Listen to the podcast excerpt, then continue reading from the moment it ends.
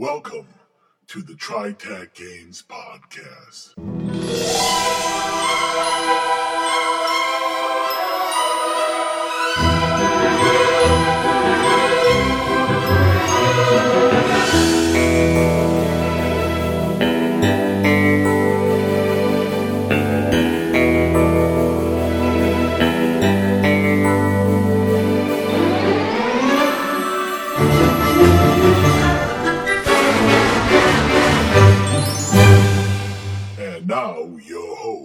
This is Bruce.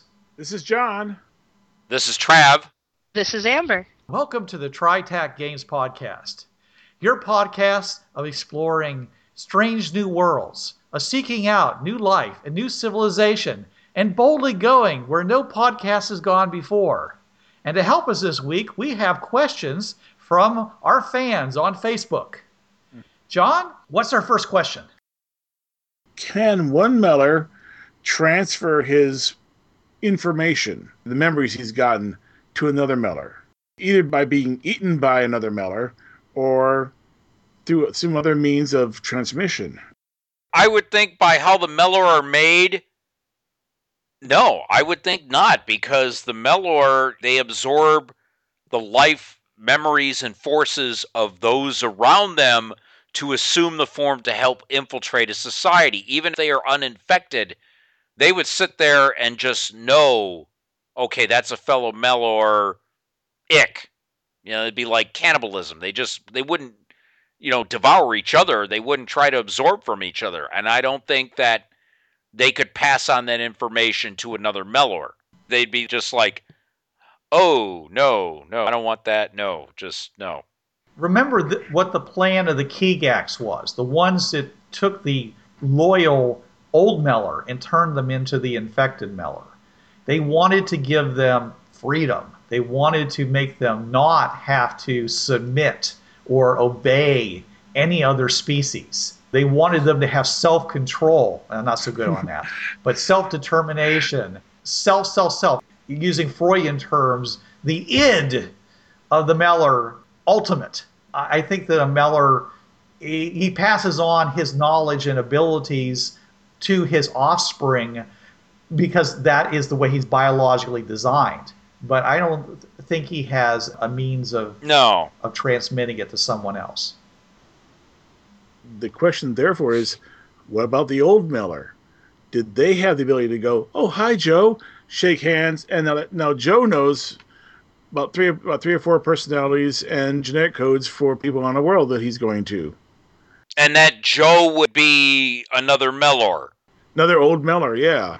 Hmm.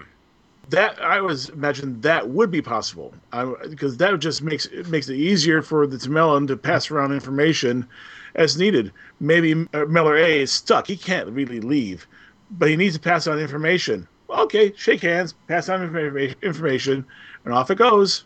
It's possible. It's it's not in the Bible, but since Meller had this ability to telepathically control and receive information from their underling Meller, and we know that they're slightly telepathic, uh, there's no reason why they would not be able to do that if that's what the GM wants to happen. Well, I'm saying this is a feature of the old Meller that as the old Meller, Meller were able to pass on information and, and genetic code amongst themselves. Well, there's no reason for them to pass on genetic code. They're identical. Code they picked up. I mean, templates. Yeah, templates. Okay. Pass pass on templates and mem- say the game is silent on that, so yeah. if you want to say they have that ability, it doesn't break anything. There's nothing that says they can't. In my campaign, I cured a Meller. I introduced a Meller cure. They're now dealing with this old Meller, which was a Meller before. And they're talking to him, and he's being all Mr. Nice Guy, and they're all going, This creature was a monstrous, murderous creature, what, five seconds ago? And now he wants to be our pal? Yeah, I know. I remember Blix and I were talking about playing an old Meller that had been cured of the infection. Even playing that as a DM would be just okay. You have to get in the mindset of that just as an NPC would be really weird. But this was how I wanted to do it. When he reverted, I had him forget everything. He didn't have any templates. He had nothing. He was just a tabula rasa, a clean slate. He was like an amnesiac who can speak and has basic tool using abilities and recognizes the general technology in the world that he's in, but he has no actual memories of himself or his history at all. And there's actually a specific thing where people understand language, they understand how to do things in the world that they're in, but they don't remember anything personal. That was my solution to how to deal with the reversion.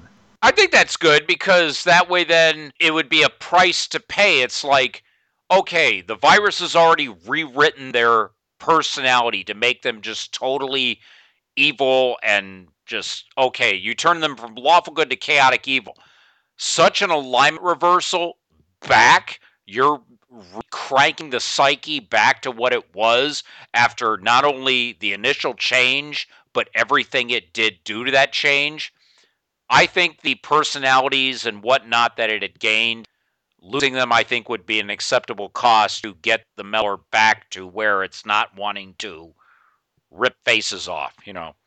I haven't even considered the possibility of them being able to telepathically talk to any other Meller. If it happened, it would have to be very close range or by touch because that's how they operate. They don't read people's minds from a distance when they go to a world. They have to go up and touch them to get their memories. Yeah if they have the ability to do this kind of transfer, it, would have to be on a very close basis. It's an interesting thought. I'm glad of the question. I really hadn't thought about the possibility of. They're so rare. the possibility of two old Meller running into each other to me was was nothing I even ever considered. what is Wargaming Recon? December 7th, 1941, a date which will live in infamy the United States of America was suddenly and deliberately attacked by naval and air forces of the Empire of Japan. 3,000 miles from home, an American army is fighting for you. We today have concluded an agreement to end the war and bring peace with honor in Vietnam. The world will note that the first atomic bomb was dropped on Hiroshima a military base. Historical wargaming for your ears, only at wargamingforums.com. Oh, the humanity. Thank you, Paul, for that question. That is actually a very good question. Now, he does have some commentary because Paul, he's ex military. He's stationed in Colorado Springs. I won't say much more than that. He actually has a really good knowledge of both the firearms, which I've been tapping in for the Victorians, but also, he knows a lot about, well, military vehicles. The opening story had the Humvee being driven by Gordon Conrad through the portal die. And the reason why it died, because as soon as the front of the engine went through, or front of the vehicle went through the portal, the battery got neutralized, the various electronics got neutralized because there's no more power going through them. Paul then pointed out, okay, what kind of Humvee was it? Was it a Humvee? Was it a Hummer? Or was it a HMMWV? Which is the military version of the Hummer, the original version. Because the original version, uh, except for some electronic controls for the fuel injection, is entirely mechanical. It would run rough going through the portal. And if you hit the accelerator, you might flood it at that point. But the engine would keep on running until you flooded it at, at that point. So our explanation is it was a military Hummer then what happened was Gordon stepped on the gas and flooded the engine and killed it. I'm thinking though it's the, the commercially available civilian version, which was in, in fact all electronic, that would definitely die going through the portal. But then we had starting these conversations back and forth about different diesel vehicles, and he pointed out that Mercedes Benz produced an entirely mechanical diesel engine up until 1950. I forgot what model it was. Uh, it was in, but it was entirely mechanical. And I'm going, that's really nice, but you know what that means? You're going to find them in two states: someone's collection, or someone's barn rusted solid. Because they're from the 50s. They're highly unlikely you're going to find anything that's in drivable condition unless it's in a collection. And if it's in a collection, they're highly unlikely to let you have it. Well, no, they'll let you have it. They'll have to be compensated. Because in my beginning campaign, I had them borrowing stuff from Jay Leno's garage. They took his original steam powered cars out with them on the Fringe Path. With my guys, they're actually out there right now with it's called Elizabeth. It's a steam bus up in Whitby, England. They're running around with. It got hit by cannon fire, so they may actually have second thoughts about letting the UN use your vehicles. And if you think about if it comes back damaged or repaired, in fact, it's being repaired as we speak, you can get all sorts of people getting up in your nose. That's that's that's history. You destroyed history. You change history. You're changing it. Ah, and collectors are to go, no, you can't have it. Sorry, no, you guys are too rough for this stuff. You're not having this. Sorry, bye, go away. I don't see that as happening. For every person who's acting that way, I see other people being more than happy, especially people who lease these vehicles to production companies and things like that for movies and such. The reason that I found it interesting was that there was a big question of okay, they drove through the portal, the engine died, so they had to use bicycles. So when did they figure out that a diesel engine would work? And I suggested that they ran into fringe pirates, and the fringe pirates, their big battle wagons use diesel engines, and they're smelling the diesel engine and saying, "Hey, that smells like diesel fume." And then the penny drops and says, "Diesel, dieseling." Hey, I bet they keep working on the fringe path because you don't have to have electricity as long as you just keep feeding it in. Yeah. And that was how I answered that question. Oh yeah. So this suggestion, uh, what he's talking about, made it possible to say, well, okay, so they tried a couple of vehicles going through, and two of them stopped immediately, and the third one took like maybe 30 seconds to die. And then somebody in tech services in the motor pool was saying, wow, I wonder why that one lasted so much longer than the rest. And a month later, the penny drops on him or her and now they know why to you know the, they should be trying out these really primitive diesel engines. Voila! They can now use diesel engines. So it's another way of discovering this aspect of the game which we kind of have to let npcs do because the players are going to read the book so they're going to know immediately that the diesel powered vehicles work on the fringe paths where electrically powered ones don't We did have a long discussion about okay, so Mercedes Benz says, okay, you don't want these collector's editions. Fine. We still have the blueprints for this engine. We have CNC uh, construction. We'll make you a hundred. yeah that's what would happen if they actually do have you know decent plans on file somewhere where it doesn't use any electricity for any of the controls. And at the time when we were talking about this i said i didn't think that was very likely that a modern engine and you're placing in the 1950s which is pretty darn modern uh, as far as efficiency and power is concerned. I figured by then they would be using quite a bit of electrical controls in the vehicle The engine was actually made back in the 1930s, but it was so reliable they didn't change it for 20 years. Well, new information all the time. Yeah, yeah. If that's the case, and I think you should research that, John, Yep. and then you can use that to, in our next edition to say, okay, these are the kind of vehicles, and this is where they would have gotten them. hmm Until a couple years goes by and other people are able to produce the fringe-worthy vehicles from a number of different sources. I think the most likely source of fringe-worthy vehicles is actually off-world where they find some of these worlds that are in the 1920s and 1930s, where all they have are purely mechanical type engines, and they'll just use vehicles from those worlds on Earth Prime, assuming, of course, that they can get parts and all the rest of that stuff. Yeah. He did point out something I didn't realize that the MOG, I don't know if you ever heard of it, MOG, is another um, uh, vehicle. I think it's produced by Daimler Benz. It's a truck. Their uh, 963-406 series, built back during the 60s, was mechanical. It didn't have electronic ignition, or well, it had electronic ignition, of course, to get it started. But after that, it was entirely mechanical in operation. And they're still making MOGs now. Of course, these are updated MOGs. These are big trucks, uh, Mercedes-Benz trucks. So you know, you think, okay, maybe they could, you know, this there's another vehicle they can roll back to the 60s and start manufacturing, you know, fringe variants for. It all depends on how non-electrical they really are. Yes. If they're 80% non-electrical, they're still probably not going to work. Yeah. Now, I, I pointed out that, you know, this being the UN, it's more likely that what will happen is that they'll put out a bid. I mean, I hate to say it, it's a government, you know, and they may want to put out a bid so that non-European companies can can compete, or actually, you know, maybe an European company. You're not quite sure how UN politics is going to flow in this case, but they'll put out a bid and they'll have they'll take like ten different submissions and they'll go through a test. It may take two years, maybe three, before they finally get a prototype that they like. Which is why I think that it's more likely that they're going to find another world out there that has vehicles Mm-hmm. of the kind that they want already without having to Yeah. do all this process. This Earth Prime company may find itself underbid by someone who, who already has them rolling off their assembly line. And the other problem is, is that numbers.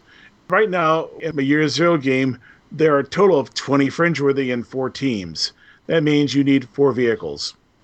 That means four handmade prototype vehicles, probably costing a million dollars each or more. Very doable. Yeah, very doable, but also very expensive. That's not very expensive. Uh, In what we're talking about, that's not expensive. I mean, they must have spent a, a billion dollars putting up Hatsumi Base. that's true. Yeah.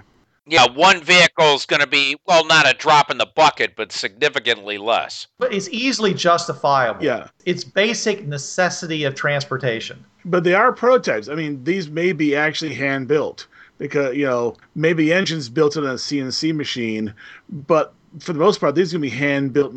Uh, CNC machine, please clarify. Well, it's it's one of those computerized lathe. Yeah, Oh, okay, all right. yeah. These are mass machines that can really reproduce the parts identical every time. So the engine's not the problem; it's the vehicle, and each vehicle will probably be different and probably not compatible with the previous vehicle, because of course engineers love to tinker. Yeah, well, all that matters is the engine. Yes, that's true. I mean, you could put one of those engines in anything that has a has a compartment big enough to hold it. They'll probably all use the same chassis. The vehicles will be redesigned based on feedback from the previous version. So yes, Team One gets gets one, it goes out and they come back, and Gordon Conrad has a list a mile long why he hates the thing, and the next one addresses all those issues. Oh, sure it does. Yeah.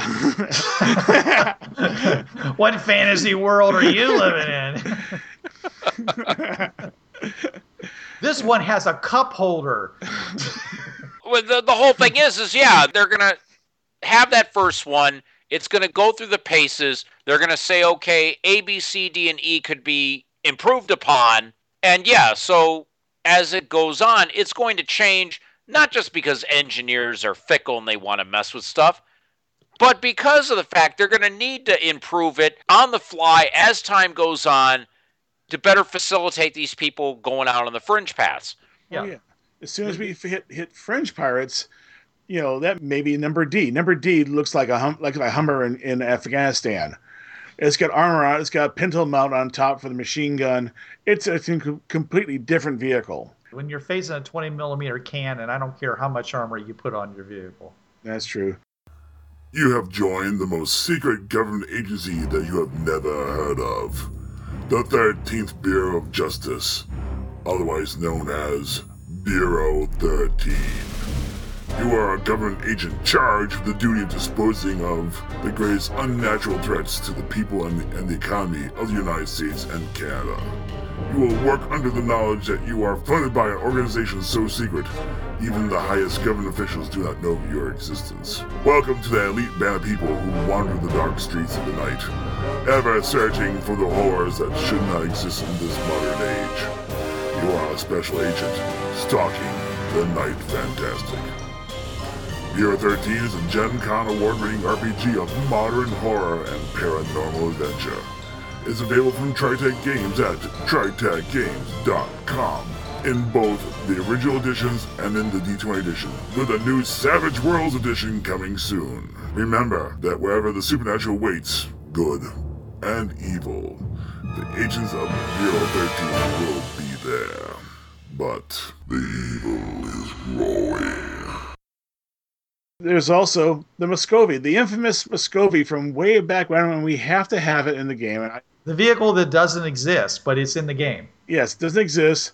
The alternate version I've created was the only diesel model produced, and it was produced in Russia. Summertime worked great. Wintertime, oh my god, that thing would not want to start. You had to leave it in a garage, heated overnight, or engine heaters keep so it would actually start. Well, of course it wouldn't. Yeah. Yeah, they had the same problem with the original diesel engines. They had to heat them with fires to, to actually get the engines to start. Sure. That's the problem with diesel. They're hard to start. Well, yeah, there's all sorts of chemicals that can be made. I think the diesel fuel gels up in cold. Yep. Yeah. Um, I work in the automotive aftermarket. Uh, 19 years this May. I pull diesel anti-gel stuff daily, and especially since I'm in the Detroit area, I'm selling this stuff by the case. They have stuff that you can pour into a diesel engine fuel tank to keep the cold from gelling up the fuel. Mhm. So you know, but we're maybe talking, back when when was the Muscovy supposed to have been out originally? 40s, 50s. 40s, 50s, 60s. It depends on really when you want to put it. I'm putting it in the 60s. Okay, I'm sure in the 60s they probably did not have diesel anti-gel. This is probably something that came out maybe in the 80s. So yeah, they wouldn't have access to these chemicals. Now you have a diesel, yeah, you pour it in. As I said, I pull this stuff on a daily basis. You know, it comes in gallons, so it's like they wouldn't have that problem now. So, of course, in the backstory, the only surviving models are the ones that the Soviets sold to their client nations Vietnam and Cuba. They're the only nations that actually have working, running models of the Muscovies, and they've been kept up and they run just fine. They have fewer than they, than they started out with because, well, they've cannibalized the older ones to, keep the ones that got running running. But the Vietnamese have a uh, amphibious model you can go in the water and they're entirely completely 100% mechanical except for the starter motor so you just need something to, to run as a starter motor for it and you have a armored go anywhere and i mean go anywhere vehicle there are a lot of vehicles that have come out in there there was the bug i don't know any self-respecting fringe would ever ride in the bug We used those all the time in our campaigns because they did go everywhere, John. I had a neighbor had a six wheel ATV like that, and that thing got stuck in the mud. I I don't know how many times. Yeah, well, they obviously were not made as well as the ones are made in Fringeworthy, John. Yeah. Well, at Oh. least it's not a Prius. Oh, Prius would work just great in the pathways as a trailer. Well, just remember that every vehicle that is out there works perfectly fine after you get it off the fringe pad. Right. All you need is a vehicle to t- trailer these things down to where you want them, roll them through, charge up their batteries, and we're back in business. It isn't that big of a deal unless you run into pirates. At this point, I would say uh, uh, you put in fuel cells. You come off, you wait 10 minutes, flip the switch, and you got power. You could try to do that, but you know, Fringeworthy's been a game around since the 70s, so And actually, I would say the, the Summers ATV, looking at the picture and looking at a picture of a MOG, the Summers ATV and a MOG are almost identical. They're the same vehicle. I would say that we could probably play. Summers is just a uh, variation of the MOG. It might be. So, so like I said, John, you need to continue your research and see for the uh, Savage Worlds edition. Yeah. You need to, to work on that to so that we now have a new version of it that we now know where the full thing came from and why it was able to survive to the modern day. Oh, yeah. That's all good. I like that. Yeah, I, mean, I even gave it a name. I called it the MRM30. What a great name, John. you couldn't pick a name that wasn't alphabet soup. It's Russian for, uh, oh, dear, dear. yeah, You want me to look it up? No, we're good. Okay. it's like BTR. The BTR actually is Russian for the vehicle. I said, okay, I'll just give it a Russian name uh, that falls along the BTR and the other uh, three letter alphabets they have. MRM actually means something in Russian. Uh, Well, good. I think you should definitely put a phonetics pronunciation in the game, so we can call it that. I was nice to give you the Romanized version of it and not the actual Cyrillic, okay? Have I ever Thank you. mentioned how much I hate TLAs? Especially an FLA that's a TLA. I hate you so much.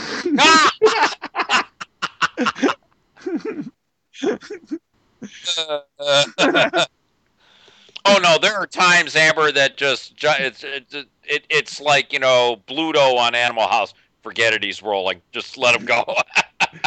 Yeah. Oh, and- yeah, Bruce, uh, a TLA is a three-letter acronym. I hate them.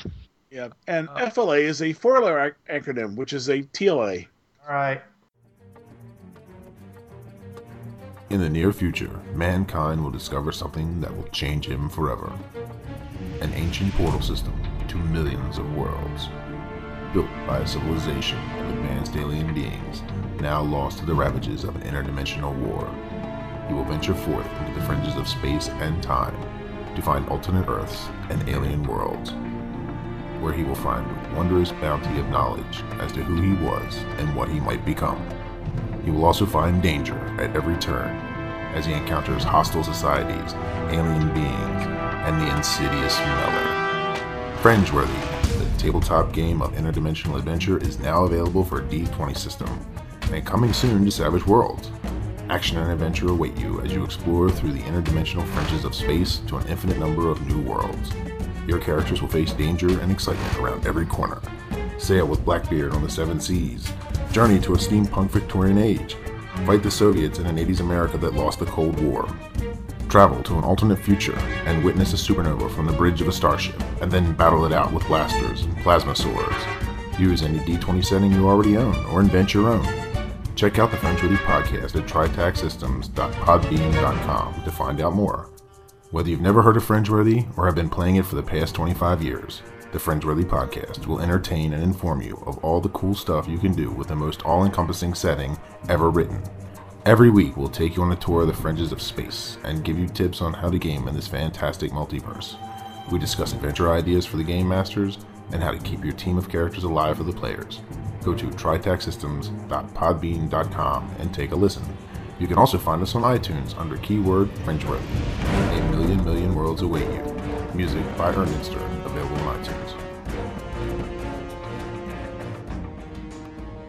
Okay. Any more questions? He does bring up one other vehicle that's available out there, and, and actually, there's probably dozens or even double dozens out there and f- perfectly working and perfectly functional. The agricultural tractor. There are a whole lot of guys out there who are a little crazy in the head who are running steam tractors.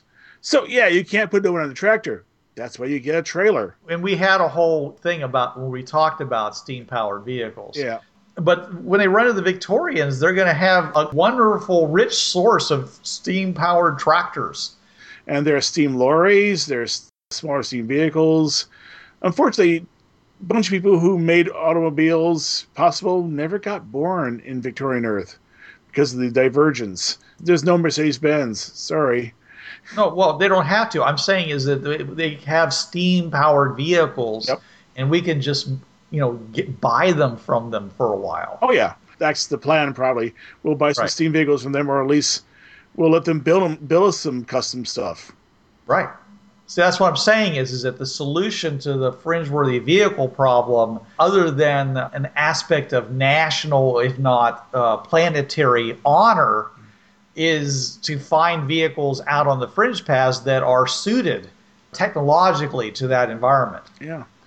And vehicles that don't have to be watered. Uh, one of the problems with the Elizabeth, the steam bus they got from Whitby, UK, it's got a range of 50 miles before you have to empty the Coke pan and re-water it. Assuming you're not pulling a big, huge trailer full of water. It doesn't take that much water, but still, to go to Victorian Prime, they had to make it. They had to stop at every platform Unless you bring a big tank of water with you. unless you bring a big tank of water. Yes. Yeah, which isn't that hard to do. The fringe paths are entirely flat, except for the part where you go up the ramp, and there you can throw in a, a couple of cables into the warp, which will then pull the vehicle up onto the fringe pathway, Yeah. so you don't have to even use any power for that.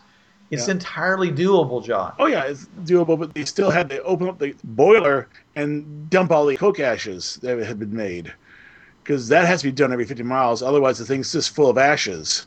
Well, uh, yeah, okay. It's that's maintenance. Every vehicle has that. Oh yeah. But the point is, you're not stuck anywhere. You're not going to find yourself 50 miles down the pathway and oh, I've run out of water. My vehicle is stuck. It isn't. No, no, no. I didn't. I didn't stick them. Basically, I just made, meant it took them longer to get there than if they had a regular regular steam vehicle. The Victorian steam vehicle never had to be rewarded once on the trip there. So different levels of, of technology when it comes right down to it. if you plan ahead, you know you're be okay. Yeah. The steam vehicles that Jay was driving around the LA freeways at 50 to 60 miles an hour.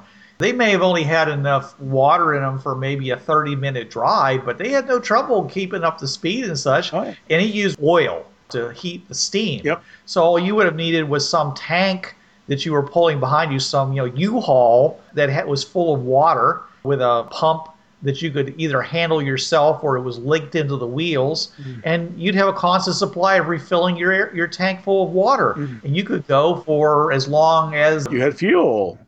well, no, the safe lifespan before maintenance of that vehicle was, and I don't know what that was. There. After five long years, my latest invention is complete. Surely it will revolutionize personal transportation for decades to come. Hey, who let you in here? Get get away from there! You stupid simian sociopath! Don't touch that! Ah, monkeys took my jetpack! Monkeys took my jetpack at mtmjetpack.com.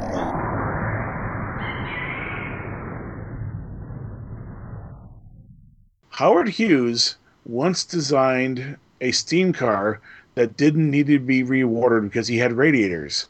Sadly, to do it, his engineers put radiators in the door panels. And Howard Hughes Oh. demonstrated what would happen in an accident if it got hit in the side with a hammer, which was not pleasant.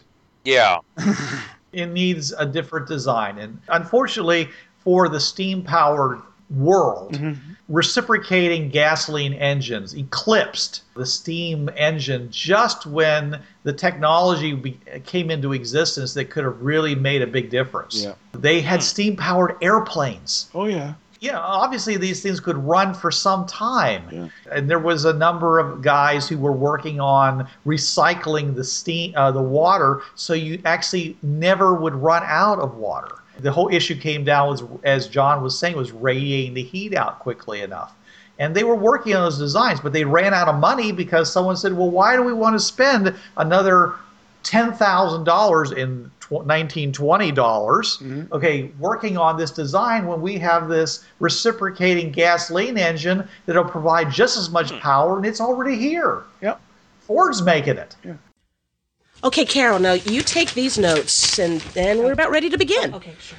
Well, what are you two doing here? We don't record until tomorrow. We're making a new promo for All Games Considered since you were dragging your feet getting one written. Hey. She's right, though. It's been too long, and a lot has happened since the last promo. Yeah, like winning the Gold ENnie for Best Gaming Podcast for 2009. You mean the one you try to work into the conversation every other episode? Hey. Now, now, there's more than that. There's the new format. You mean the main show every two weeks and the assortment of other features in the meantime? Right, like games you may never have heard of, the review and news shows. Don't forget the RPG buffet. And on the main show, we have more time to focus on gaming topics. Like board and card games. And RPGs. And the people who play them, from the old school to the newest of the new.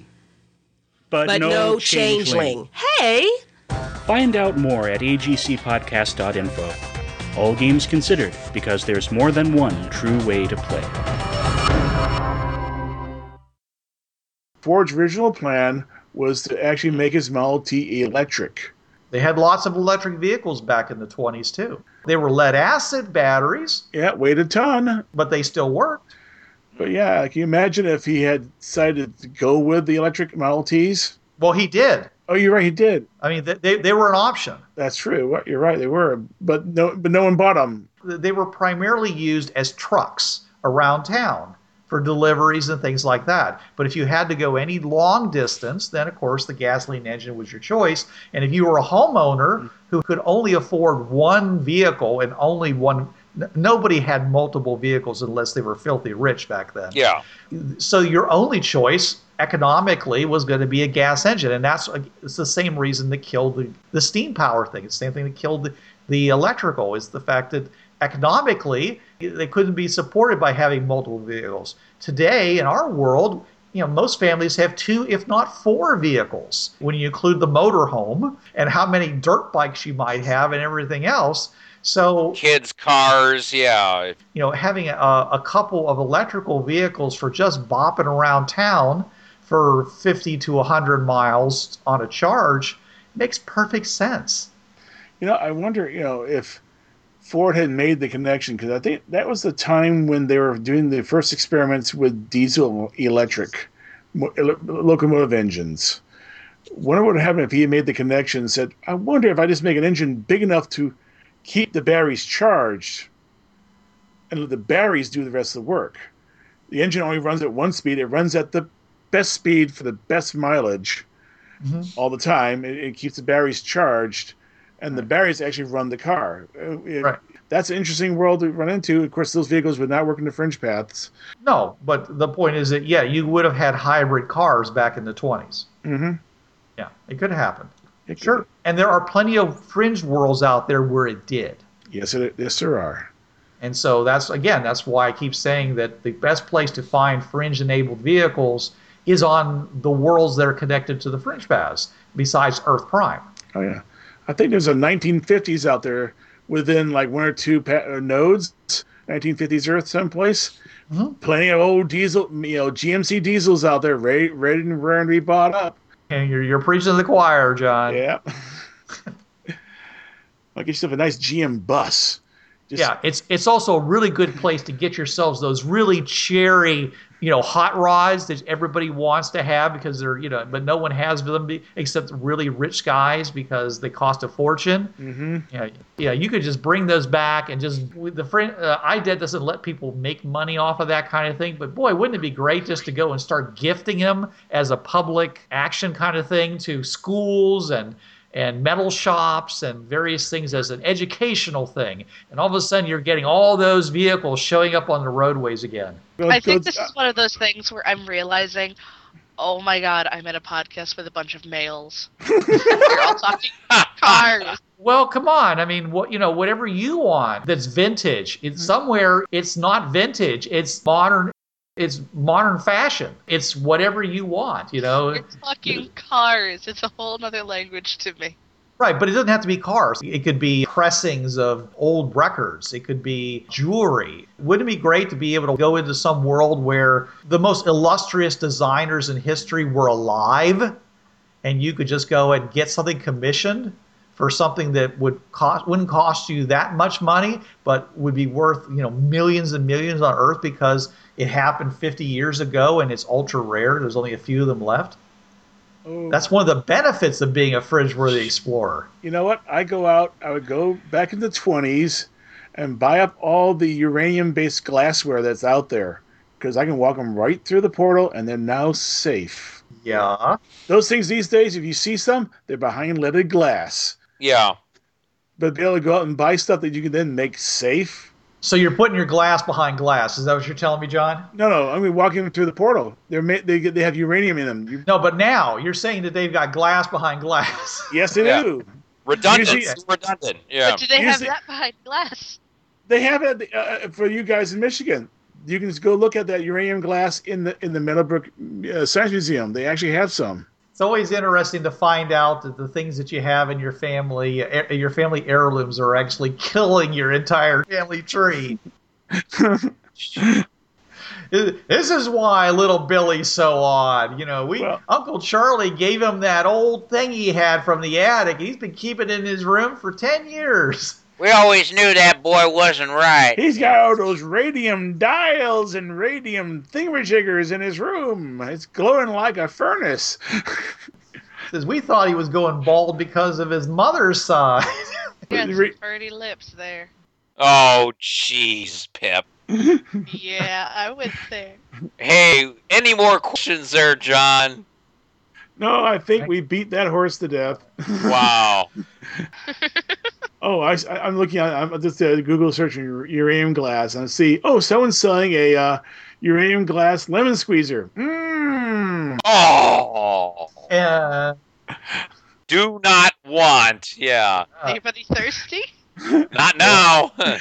you get more than just vitamins and minerals with that glass, OJ. Yeah. The thing is, it's it's this beautiful green color. It's this neon green color. So will your orange juice when you drink it. No, thank you. we have one last thing that we need to say, and that's only because it was recorded. Ah.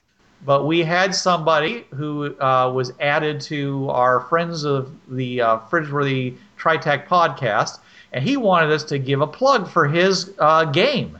Oh, Trevor. This is Trevor Hudgens, and this is the Dynamo role playing game. It says the Dynamo role playing game is a science fiction game that allows you as a player to play as one of nine character races which includes human, furry, and aliens, and one of 13 classes. The game master is able to develop any type of adventure that they desire. This is available as a soft cover for $15, and it's available on DriveThru RPG and all those other places. So check it out. And thank you, Trevor, for supporting the TriTac Game podcast. Thanks, Trevor. Yes, thank you, remember, Trevor. Remember, we're Gaming Friday. Did I hear you right? Was furry a playable race? yeah. I don't know if that's a race or it's a type of races or a type of Yeah. human. It just says human, furry, and alien. So That's rather vague. it is. I, I, I'm Yeah. totally It's wonderfully vague. all for the furry. but it's like, technically speaking, a werewolf could be considered a furry. Yes, uh, uh, and a human could be considered a furry too, except for the fact that they did designation. I don't know what a furry is. There are some humans that do consider themselves furries. That what's your point? Yeah. And I've known people that were furry. You shut your best breath. They had to wear their wear their shirts all the time. So yeah. I mean, it could be uplifted uh, animals, you know, uplifted cats, girl cats. That's actually uh, you may have it there, John. Since it is a science fiction adventure game, it's quite possible that furry are in fact uplifted animals. Yeah. Meaning, for those who are not familiar with the term, that they have been through genetic manipulation given human or near human intelligence, Yep. possibly above human intelligence if you you know believe the people who work with dolphins and other types of animals. I would think that a furry would be someone who is anthropomorphic. Well, that too. Yeah, it could be. Yeah. I don't know. Check it out. Somebody go buy this game and you know what it's like and how Fringeworthy fits into the game because we know that Fringeworthy can be in any game out there. Your role playing Oh, yeah. game should have Fringeworthy in it. And so I'm going to ask Trevor that question on Facebook. I'm going to say, well, Oh, yeah. Trevor, since you told us about your game, where are the portals? Remember? How does Fringeworthy intersect with your game? And watch him die. I, I, I, I, let me get back to you on that. Yeah. And I'm sure he will. Because Oh, yeah. One thing the game designers love to do is to go in and tinker with their games. Oh yeah. Oh, of course, you know, you know, it's not a proper late campaign fringe-worthy team unless it has a Demixie, a Slarg, uh, some furry of some sort.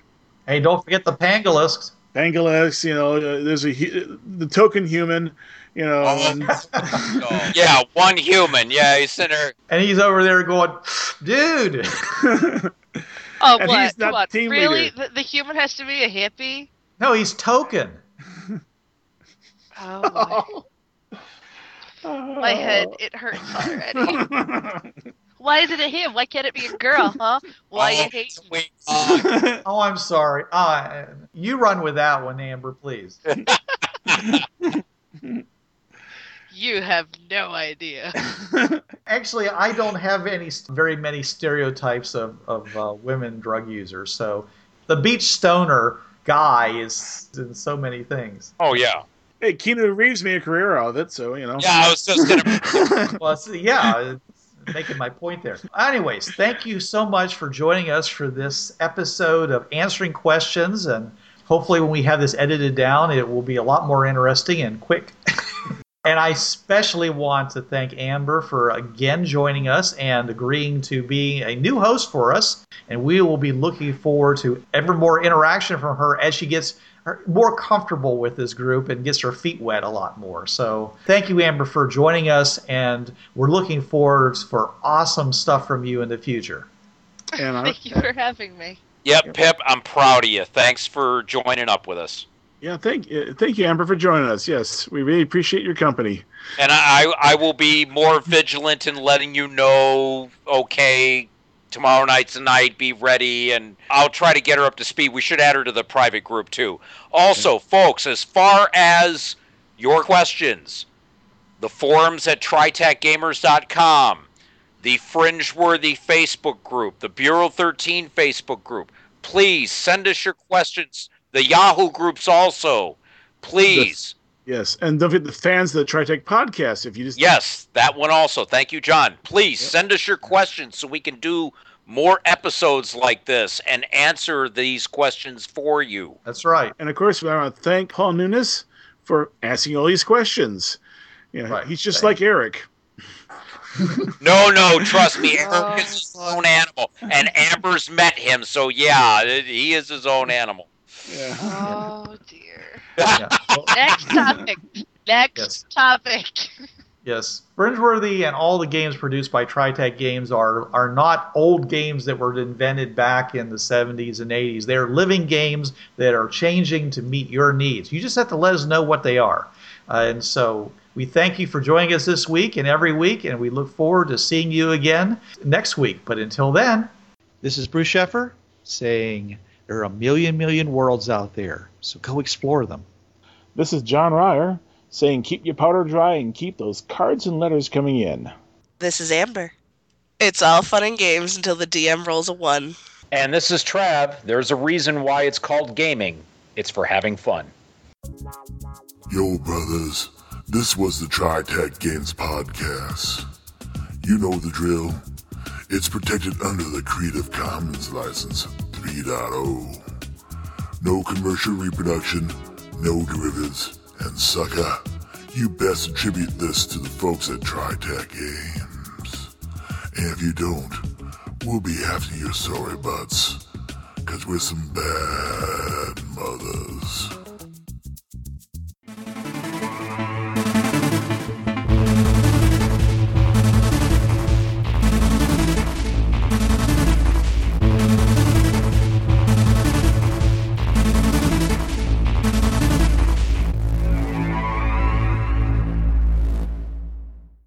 Hi, this is Trav of the Travcast, Hour 3 of Blind Wolf's Rubber Room Association on DementiaRadio.org, Tuesdays, 8 to 9 p.m. Eastern.